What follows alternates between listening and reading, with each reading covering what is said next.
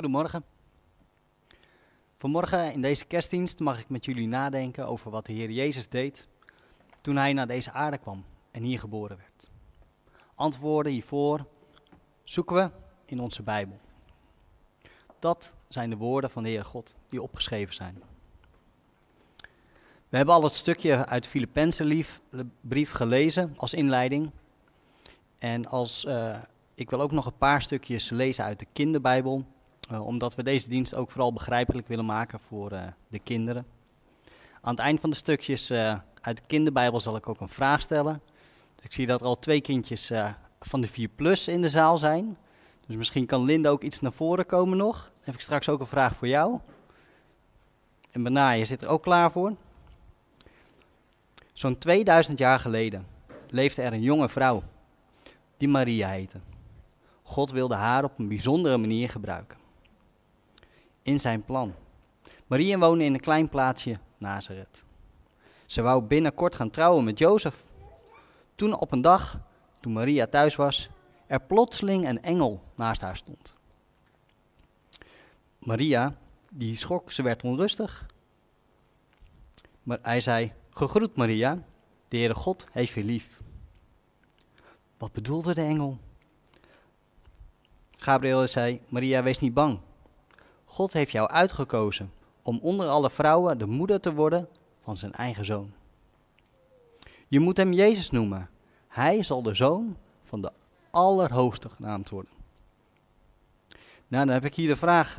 Wie is er vanuit de hemel naar Maria toegekomen? Weet Linde dat? Ja, Gabriel, de engel. Nou, dan komen we bij het volgende stukje uit de kinderbijbel. Buiten in het veld, in de buurt van Bethlehem, waren de herders. Zij pasten op hun schapen. Plotseling stond er een engel bij hen. Het licht van de Heer scheen over hen. De herders werden bang.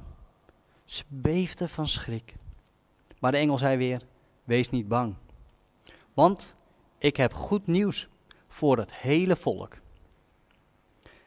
Op deze dag is in de stad van koning David, in Bethlehem, jullie redder geboren. Christus de Heere. Zo zullen jullie hem herkennen. Hij is gewikkeld in doeken en ligt in een voerbak.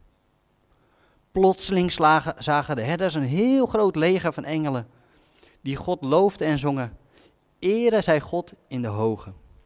Vrede op aarde en in de mensen een welbehagen. Nou, deze vraag is voor Benaja. Wie verscheen er nu vanuit de hemel? Ja, heel veel engelen, hè? Een heel leger aan engelen. Nu het laatste stukje. Jozef en Maria waren naar Bethlehem gereisd. Dat moest van keizer Augustus. Het was van Nazareth naar Bethlehem een lange reis. Het was moeilijk voor hen en misschien was het wel het moeilijkste dat het zo druk was in Bethlehem. Zo druk was dat er geen plaats meer was in de herberg. Gelukkig vonden zij nog een slaapplaats.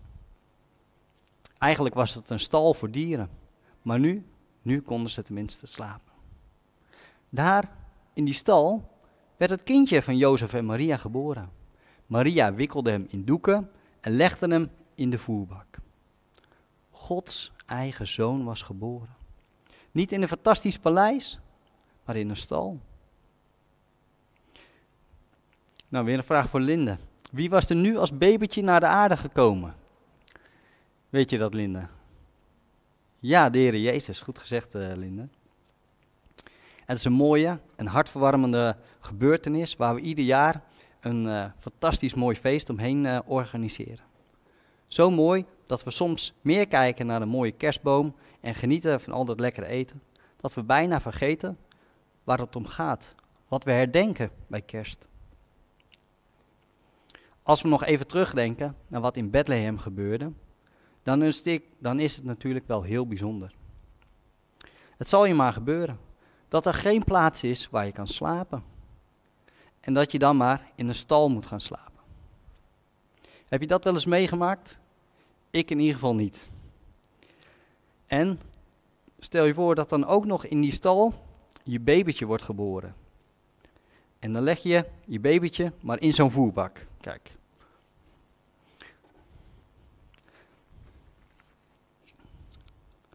het gaat hier natuurlijk ook nog eens om een koningskind, die niet in een paleis, maar in een stal geboren wordt. De voerbak, die er bijvoorbeeld zo uit zou kunnen zien, maar dat weten we natuurlijk niet precies. Zelf ben ik eigenlijk wel benieuwd hoe dat nu voor de Heer Jezus was. Hoe zouden we dat kunnen weten? Kregen we maar een brief waarin dat stond? Ja, kan jij een brief brengen? Ja, voorzichtig voor de snoertjes. Dankjewel. Ik heb hier een brief. Staat op voor de Filippense. Dan gaan we hem eens openmaken. Er zit een grote postzegel op van de gevangenis. Kijk, een brief aan de Filippense van Paulus uit de gevangenis. Weet je dat de discipelen heel veel brieven schreven vanuit de plek waar ze waren naar de kerken ver weg. Daarom staat achter in de Bijbel, dus hier het achterste gedeelte van de Bijbel, staan heel veel van dat soort brieven. En daar kunnen wij weer veel van leren, van de dingen die hun toen schreven aan de gemeentes. Deze brief is aan Filippi, aan de eerste gemeente die in Europa was. We zullen eens kijken of dat hier iets in staat over de geboorte van de Heer Jezus. Eens kijken. Zou het een boze of een blijde brief zijn?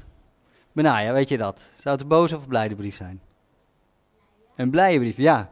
Dat is eigenlijk al verklapt hier aan de achterkant. Maar dat, we kunnen dat vinden omdat ik het stukje uit deze brief heb bestudeerd. In deze brief vinden we hem liefst 11 keer dat Paulus zegt dat hij blij is. Of dat hij blij wordt van de gemeente. Door te speuren in de Bijbel kunnen we meer leren over hoe we kunnen leven. En Paulus wilde de mensen daar leren en helpen om niet te vertrouwen op de dingen hier op aarde, maar dat we zouden vertrouwen op de Heere God in de hemel. Soms gebeuren er hele nare dingen hier op aarde. Je wordt gepest, je wordt ziek, of misschien wordt wel iemand anders van wie je heel veel houdt ziek. Of je hebt last van de coronacrisis, je kan niet naar school of je moet je bedrijf sluiten. Als we dan kijken naar de dingen die hier op aarde zijn, dan worden we inderdaad verdrietig. Maar Paulus leert ons dan te kijken naar de Heer Jezus. En dat geeft blijdschap in je hart. Ook al ben je nog steeds ziek of zit je nog steeds in die rottige situatie.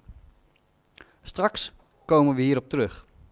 Waarom Jezus hoop en blijdschap geeft.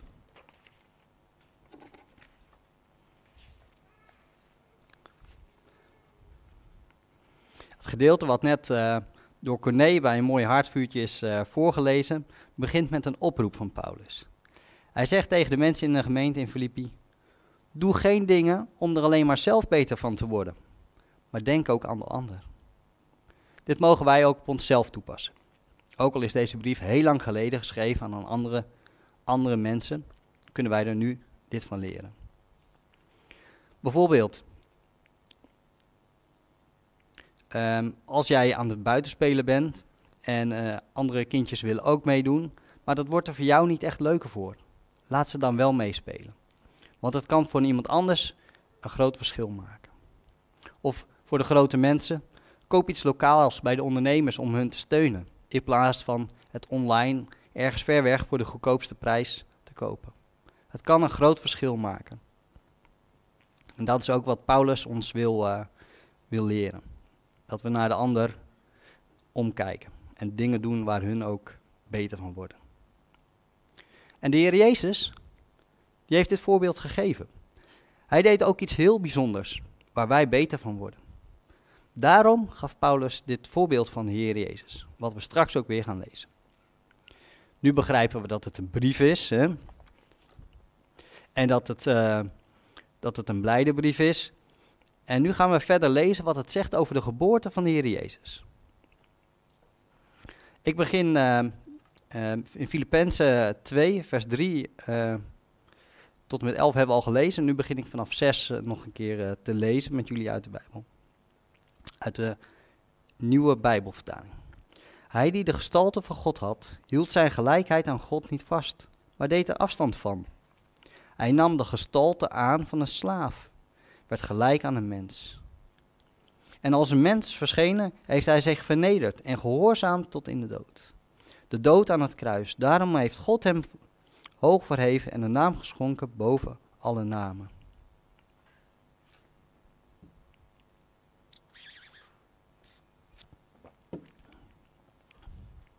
Nou, dat was niet een heel eenvoudig stukje.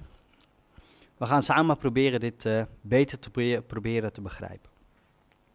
Voordat de Heer Jezus geboren werd, hier op de aarde, wat was hij toen? Toen was hij hoog in de hemel bij de God. Dat moet een heerlijke plaats geweest zijn. Veel fijner als hier op aarde wat hij allemaal door moest maken. Het was fijner geweest voor de Heer Jezus als hij daar kon blijven. Maar de Heere God had een plan. De Heere God had een plan om deze wereld te redden.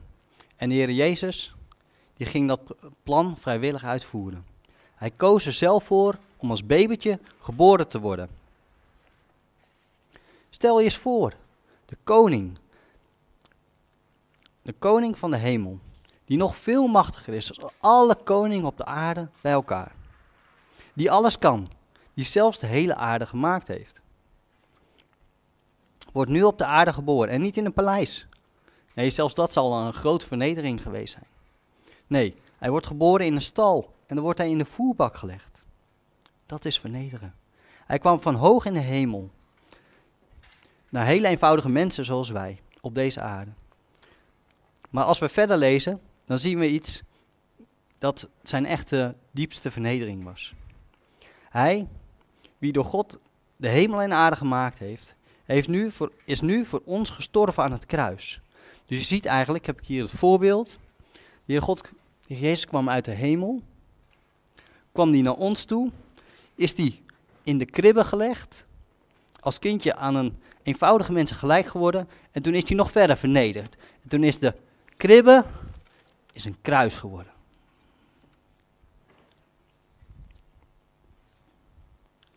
Dit is de diepste vernedering die denkbaar is. Maar wat doet God daarna? Hij wekt de Heer Jezus op uit de dood en heeft hem hoog verheven boven alle mensen en boven alle engelen. Jezus kwam dus uit de hemel hoog naar ons beneden en stierf voor onze zonde op, om deze zonde weg te nemen, zodat wij schoon kunnen zijn voor de Heere God. Hij stierf aan het kruis en toen heeft God hem weer uit de dood doen opstaan en verhoogd. Dit was het stukje met de moeilijke woorden wat we net hebben gelezen. In het stukje hiervoor hebben we kunnen leren waarom Paulus het vertelt en dat de Heer Jezus zich vernederde. Vaak als we iets verder lezen in de Bijbel, vinden we dingen die ermee te maken hebben en leren wat dat stukje betekent. Paulus vertelt ons namelijk dat we hier net zoals de Heer Jezus moeten doen. Niet doen wat goed voor ons is, maar wat goed is voor anderen. Jezus kwam naar de aarde omdat hij ons zo lief had en ons op het oog had. Nu gaan we weer verder met vers 11, dat Corné ook voorgelezen heeft. Dit zegt iets over de tijd die gaat komen, als de nieuwe hemel en aarde gekomen zijn. Iedereen zal dan de goddelijke heerlijkheid van de Heer Jezus erkennen. We zullen dan heel dicht bij God kunnen zijn, bij hem kunnen leven. Dat is eigenlijk waar Sadra ook de dienst mee begon, dat God graag bij ons wil leven. Maar dat zou niet kunnen als wij nog zonde hadden. Daarom is het zo fantastisch wat de Heer Jezus voor ons gedaan heeft. Hij heeft de straf die wij verdiend hadden op zich genomen. En aan het kruis is hij gestorven. Hiermee, met dat hij aan het kruis stierf, heeft hij alles wat wij maar ooit verkeerd gedaan hebben, weggenomen. Het staat niet meer tussen ons en de Heere God in. Zo wil hij alle mensen die geloven in hem een nieuw en eeuwig leven geven. Dat is hoop, dat is blijdschap, die de Heer Jezus aan ons wil geven. Hij is het hoopvol licht dat in ons leven wil schijnen. Juist ook als het donker is in ons heen. En als je het even niet meer ziet zitten. Misschien vind je het wel gemakkelijk gezegd. Toch heb ik persoonlijk mogen ervaren dat als je in moeilijke momenten kijkt naar wat de Heer Jezus voor jou, voor mij gedaan heeft, dat het je iedere keer kracht geeft. En dan heb je de hoop. De hoop die in de Bijbel een zeker weten is. Dat je straks bij hem in de hemel mag komen. En dat is een prachtig vooruitzicht. Het leven op aarde duurt eigenlijk maar een korte tijd. Terwijl het leven met God mag duren tot in eeuwigheid. Daarom is het kerstfeest zo fantastisch. Niet om de mooie boom en de lampjes en het lekker eten, maar om wat de Heer Jezus voor ons gedaan heeft. Hij kwam uit de hemel. Hij werd gelijk als een kind, aan een mens, zoals wij. Stierf voor ons aan het kruis. En zo maakt hij de weg naar de Heere God vrij, voor iedereen die dat gelooft. Nu wil ik het graag afsluiten met het laatste stukje uit de Filippenzenbrief. Nou, wat we allemaal geleerd hebben, groet ik met dezelfde groet zoals Paulus dat ook vertelde. Genade zij u van de Heere Jezus Christus. Amen. Ik wil nog met jullie bidden. Heere God in de hemel, Heere Jezus, we willen bij u komen. We willen u danken voor dat wat u gedaan heeft. Dat u vanuit de hemel een kind bent geworden hier op aarde en dat u de zonde heeft gedragen die tussen ons en de Heere God instond. We willen u danken dat u dat heeft gedaan. We willen u danken dat u dat voor alle mensen op de aarde heeft gedaan. Heer, dat ieder die in u gelooft, dat daar de zonden van weggenomen kunnen worden. Dank u wel. Dank u wel dat dat genoeg was, Heer Jezus. Heere God, we willen ook bidden voor iedereen die het moeilijk heeft, die misschien wel denkt, ja, dit is wel makkelijk gezegd allemaal, maar Heere God, we willen u vragen, wilt u ook in de harten van deze mensen komen als u tot u gaan bidden? Dat u ook hen kracht zal geven. Dat willen we u vragen, in de naam van de Heer Jezus Christus. Amen.